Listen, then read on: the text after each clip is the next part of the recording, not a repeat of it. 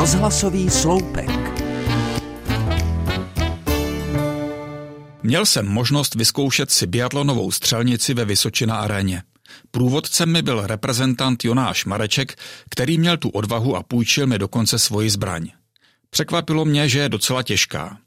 Jonáš mi poměrně dlouho, trpělivě a názorně vysvětloval, jak mám malorážku držet, jak ji mám zapřít do ramene, jak si přiložit tvář k pažbě, jaký mám mít postoj a tak dále. Přiznám se, že když jsem se jakž takž ustálil, neměl jsem už pražádnou sílu na to, abych zamířil. Dát do jedné osy oko, dioptr, mušku hledí a černý terč mi připadalo jako neuskutečnitelný cíl. Muška byla jako živá a to černé malé kolečko terče někde v nekonečnu se míhalo sem a tam.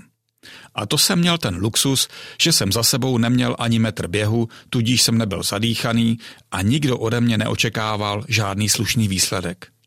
V duchu jsem si říkal, že kdybych měl jet skutečný závod a měl za zády tisíce diváků, kteří ode mě očekávají čistou a rychlou střelbu, tak bych splnil to jejich druhé přání. Vypálil bych všech 5 ran do vzduchu a vydal se kroužit trestná kola v naději, že to doženu běžeckým výkonem. Teď, když jsem si postoj na střelnici na vlastní kůži vyzkoušel, jsem pochopil, že v tomto sportu bych asi nikdy nepatřil k nejlepším. Moje zkušenost ze střelnice změnila pohled na biatlon. Přátelé, není to tak snadné, jak to člověk vidí v televizi nebo na stadionu. Lidé, kteří se tomuto sportu věnují na vrcholové úrovni, musí být nejen dobří běžci na lyžích, ale musí mít i pevné nervy. Právě tato kombinace dělá z biatlonu jeden z nejvíce atraktivních sportů současnosti. Často to bývá nervák až do konce, pokud tedy na špici není nějaký chladnokrevný nor.